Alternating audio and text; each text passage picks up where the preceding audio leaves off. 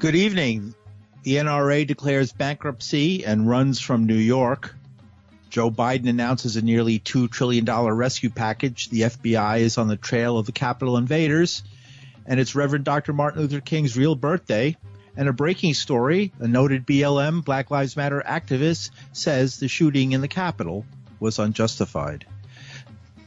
With these and other stories, I'm Paul DiRienzo with the WBAI News for Friday, January 15th, 2021.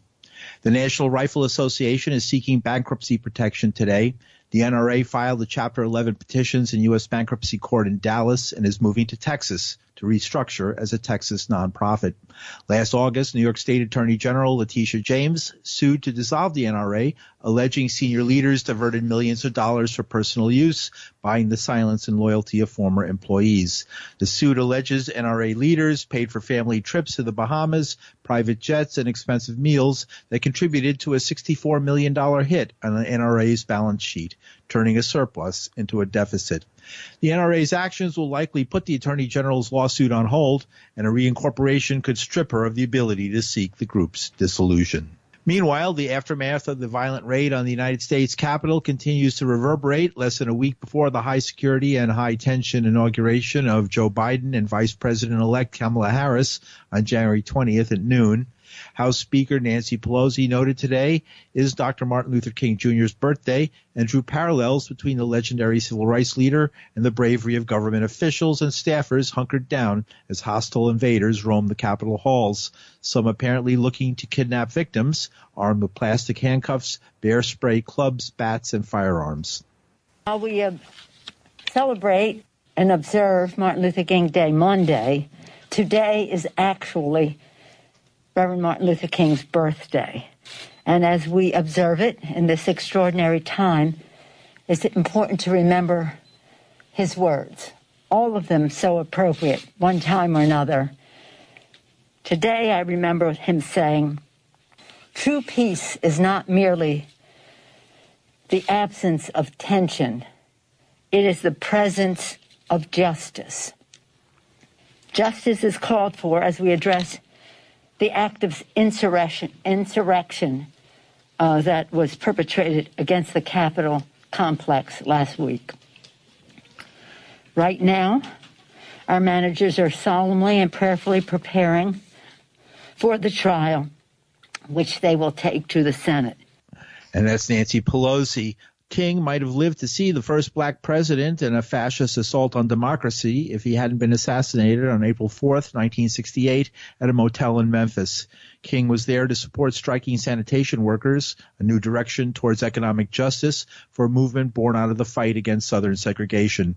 King gave an ominous speech the night before he was killed. It seems like he knew. And I've seen the promised land. I may not get there with you, but I want you to know tonight that we as a people will get to the promised land.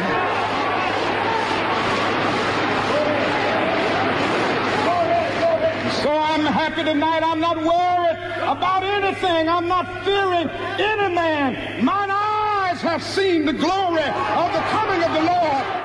The official story is the hit was carried out by a right-wing drifter named James Earl Ray, but the King family has long said they don't believe Ray was actually King's killer. King's son Dexter hired lawyer William Pepper to mount an independent investigation. Pepper says he found evidence a military trained team of assassins were the real culprits. He says the rise of the American fascist movement, opposed to economic and social justice, is the common thread between the King assassination and the raid on the United States Capitol. Martin was uh, vastly increasing uh, his own thinking toward the necessity for social, economic, and political revolution in America, but it had to come about through the use of peaceful means. The assault on the Capitol unleashed the hidden, and I mean hidden for quite a period of time, fascist elements that have been developing in this country over many, many decades. They are complete antithesis of movement of social justice that Martin espoused, but those same forces were the forces that killed Martin Luther King and put him out of action. Not only Martin, of course, but Bobby Kennedy, whom they, could not allow to become president, and earlier Malcolm and many others, beginning with Jack Kennedy. This was a means of getting rid of progressive forces and movement that would have drastically changed America. We saw in Washington the large number of active duty and retired military people who were at the Capitol. There is that element, there's no question about it, but also much deeper than that. I think what the assault on the Capitol and what this brewing fascism in America shows us, if we really want to look at it, is the failure of education in America, the failure of public schooling to endow young citizens with a respect for the means of change in a democratic republic, which itself, from the beginning, is very fragile. Is this the result of the assassinations that this is the world these assassinations brought us? The assassinations are symptoms of the failure that I'm talking about. There is no deeply felt understanding or comprehension and commitment to the perpetuation of social, economic, political change within this system.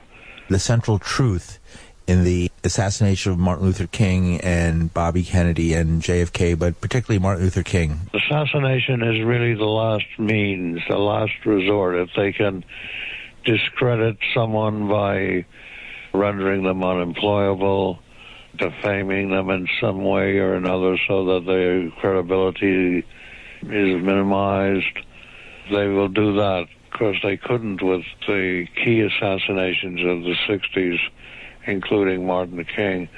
Then they will move toward assassination in a, a predictable format with a patsy that is organized and used but orchestrated from on high. Do you fear for, or should we fear for the safety of Joe Biden? No, I think not. He's basically a good and uh, at heart a decent man, but he's not a political ideologue in any way.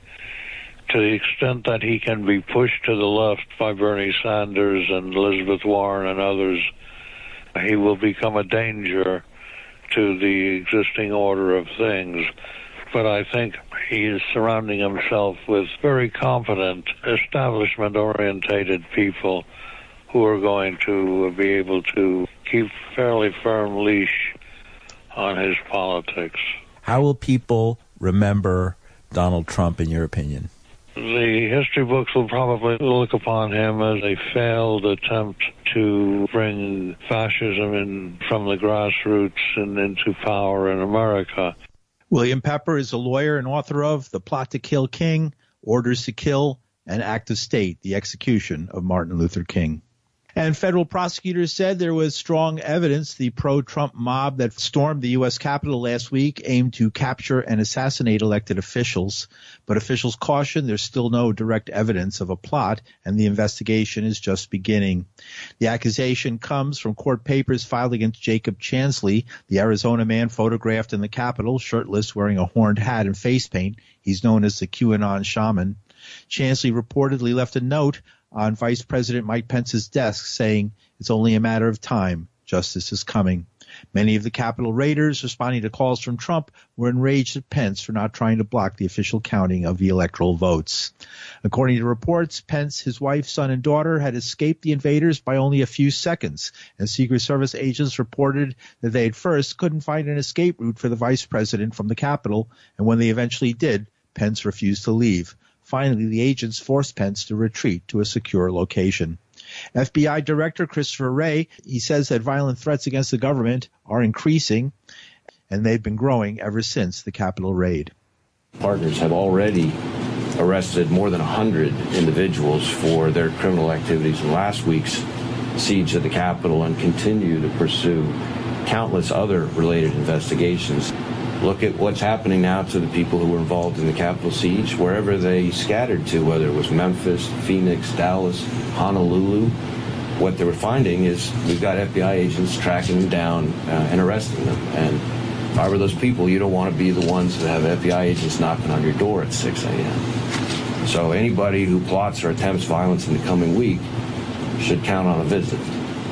FBI Director Christopher Wray but with talk growing of Congress passing a new domestic terrorism law, increasing funding for the FBI and law enforcement, and making it easier to track the internet, some say increasing government surveillance is heading down the wrong path. The deputy director of the internet activist and watchdog Fight for the Future is Evan Greer. She says you can't fight fascism by expanding the police state. It's not that I don't think we should respond or that institutions should use the tools that they currently have available to them to hold elites, especially, and those who participated in violence accountable.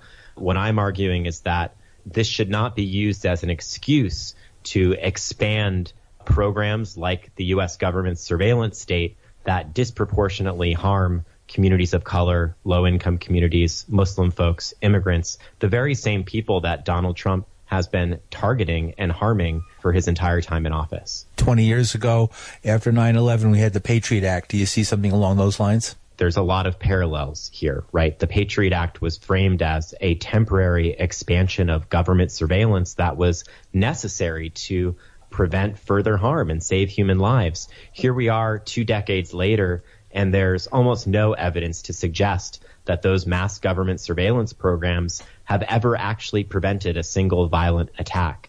But what they have done is terrorized communities of color, Muslim folks, marginalized people. They've had a chilling impact on freedom of expression and curtailed dissent, legitimate dissent. They've wasted hundreds of millions of dollars while invading the privacy and civil liberties of hundreds of millions of people. It would be a huge mistake if we repeat that misguided response and thinking. Uh, some other things I think that we should be aware of and concerned about would be lawmakers using this moment to renew their misguided attacks on Section 230 of the Communications Decency Act, which is a, a, much misunderstood law, but really at its core, it's one of the most important laws protecting human rights and freedom of expression in the digital age. And any rushed or overly broad changes to it could have profound implications for social movements like Black Lives Matter or the Me Too movement that have thrived thanks to the existence of social media and networking that have given a voice to people who've been historically silenced and ignored in our society. It would also make it harder, not easier, for platforms to address hate speech, disinformation, and other harmful content on their platforms. Whether you agree or disagree with Twitter and other companies' decision to give Donald Trump the boot, Section 230 was actually what enabled them to do so without fear of excessive litigation. So this is one of those situations where a lot of people are just misunderstanding the law, and we need to be cautious about lawmakers rushing to make changes to a policy that they've so far shown that they don't really understand. Do you see that happening now? We're very likely to see these types of misguided responses coming from folks on the Hill unless we speak out. It's really important that social justice organizers, activists speak out in this moment and say, we don't need a repeat of the mistakes we've made in the past. We need to finally reckon with the fact that white supremacist violence has been running through the veins of this country since its inception. And that's not something that we can fix with some magic legislation or by simply kicking one person off of social media. That's something that needs to be dealt with through meaningful structural change, meeting people's basic needs, and starting to dismantle rather than reinforce some of these systems that have utterly failed us and led to this moment in history. Evan Greer is Deputy Director of the Internet Activist and Watchdog Fight for the Future. In related news, a Black Lives Matter activist, John Sullivan, aka Jayden X, a crowd-funded videographer who posed as a pro-Trump invader to gather grip video of the attack on the U.S. Capitol last week, was arrested by the Department of Justice. When he entered the building, he had no press ID. His footage was featured on the PBS show Frontline. He was charged with one charge of entering a restricted building. His footage of the police shooting a protester, Ashley Babbitt, is particularly chilling. Sullivan says of Babbitt, I didn't think she deserved to die. A QAnon supporter who had traveled to the protest, she was shot once in the neck by a police agent. We don't know his name and not much information about him yet. She died at the scene. And you're listening to the news on WBAI New York. I'm Paul DiRienzo. President elect Biden laid out his $1.9 trillion rescue package yesterday. With the Democrats in control of the Senate and House, Biden plans to hit the road running when he takes the oath of office next week. His plan would add $1,400 to the $600 check sent to taxpayers last month, increasing funding for vaccinations and putting a hold on evictions. We will finish the job of getting a total of $2,000 in cash relief to people who need it the most. The $600 already appropriated is simply not enough. We just have to choose between paying rent and putting food on the table. Even for those who've kept their jobs, these checks are really important. You see, if you're an American worker making $40,000 a year with less than $400 in savings, maybe you've lost hours, or maybe you're doing fewer shifts, driving a truck, or caring for the kids or the elderly. You're out there putting your life on the line to work during this pandemic and worried every week that you get sick, lose your job, or worse. $2,000 is going to go a long way to ease that pain. We'll also provide more peace of mind for struggling families by extending unemployment insurance beyond the end of March for millions of workers. That means that 18 million Americans currently relying on unemployment benefits while they look for work can count on these checks continuing to be there. Plus, there will be a $400 per week supplement so people can make ends meet. One in seven households in America, more than one in five black and Latino households in America, report they don't have enough food to eat. This includes 30 million adults and as many as 12 million children. So we're going to extend emergency nutritional assistance for 30 for 43 million children and their families enrolled in the SNAP program through the rest of this year. We'll help hard-hit restaurants prepare meals for the hungry, provide food for the families who need it. We will invest $3 billion in making sure mothers and their young children have the nutrition they need. Approximately 14 million Americans have fallen behind on rent many at risk of eviction. Next week, we'll take action to extend nationwide restrictions on evictions and foreclosures. This will provide, this will provide more than 25 million Americans greater stability instead of living on the edge every single month. These crises are straining the budgets of states and cities and tribal communities that are forced to consider layoff and service restrictions of the most needed workers. Our rescue plan will provide emergency funding to keep these essential workers on the job and maintain essential services. It will ensure that vaccines are administered and schools can reopen. Our rescue plan will provide flexible grants to help those hardest hit small businesses survive the pandemic and the low cost capital that will help entrepreneurs of all backgrounds create and maintain jobs, plus provide the essential goods and services that communities depend upon. We'll focus on minority owned small businesses, women owned small businesses, and finally having equal access to the resources they need to reopen and to rebuild.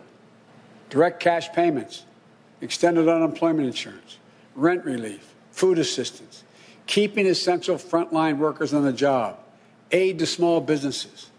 These are the key elements to the American Rescue Plan that would lift 12 million Americans out of poverty and cut child poverty in half. That's 5 million children lifted out of poverty if we move. President elect Joe Biden. And returning to the character of participants in the raid on the U.S. Capitol last week, House Speaker Nancy Pelosi spoke out about one participant in particular. Robert Keith Packer from Virginia was prominently wearing a Camp Auschwitz sweatshirt. The shirt pictured a skull and crossbones and reads work equals freedom. Auschwitz, of course, is the Nazi death camp located in Poland where millions of Jews and others were slaughtered during World War II.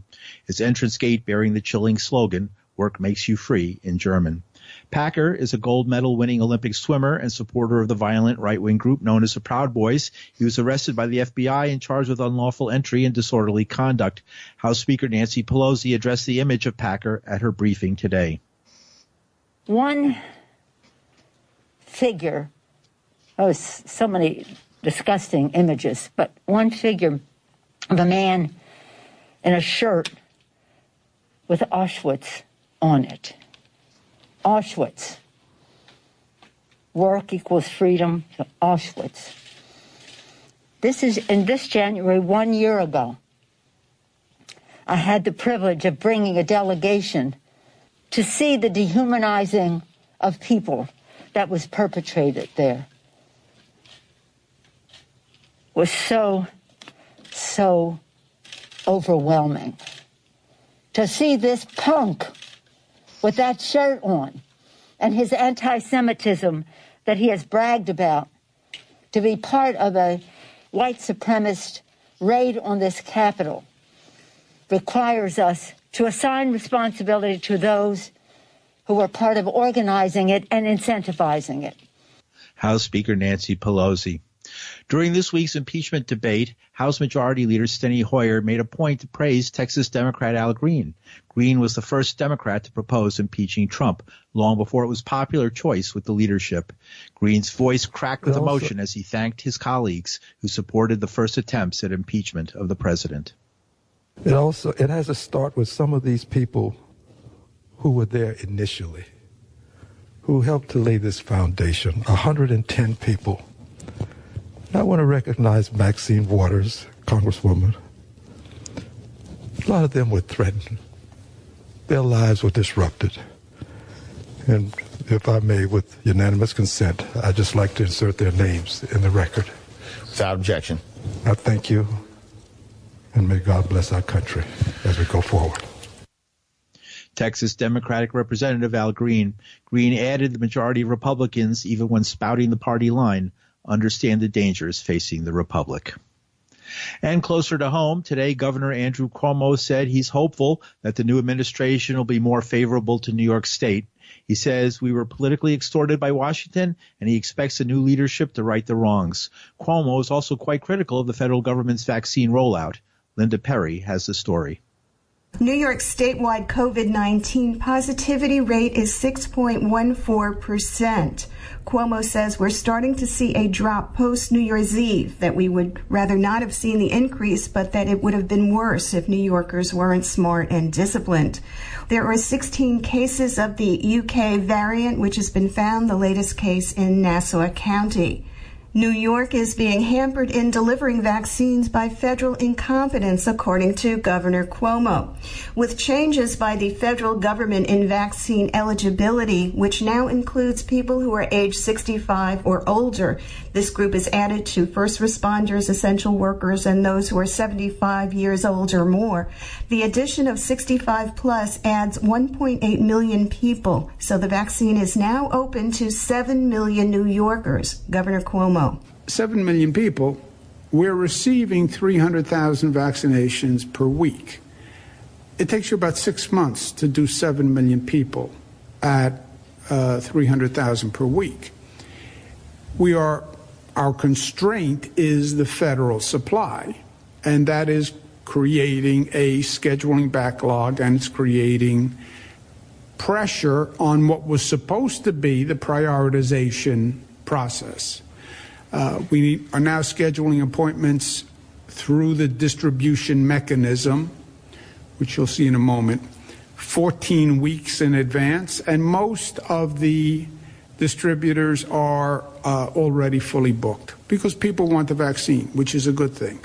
The premise was by the federal government when they opened it up to 75 plus and 65 plus that they would increase the allocation.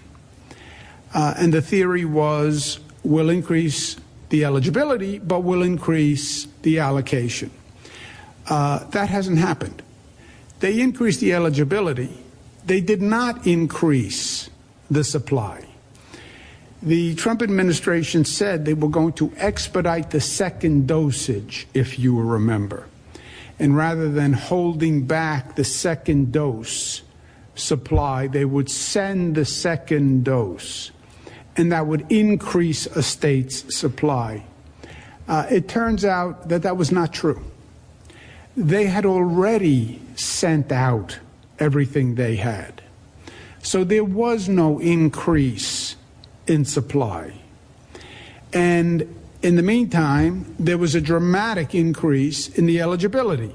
So now you increase the eligibility, you don't increase the supply, and now you have uh, a very complicated situation.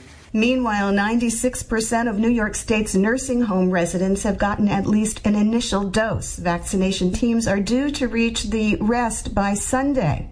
Cuomo also announced that five community vaccination kits have been deployed to NYCHA housing developments across New York City. This is an effort to distribute the COVID-19 vaccine equitably in communities that are underserved by traditional healthcare institutions. The sites are strictly limited to eligible NYCHA residents. Residents can make appointments by contacting SOMOS, the state's partner organization. You can call 1 833 S O M O S N Y. Again, 1 833 SOMOS New York, 1 833 766 6769. Linda Perry, WBAI News, New York. And according to Cuomo, New York State needs $15 billion from the rescue plan as outlined by President elect Biden. And Cuomo adds he's looking for House and Senate members to deliver that.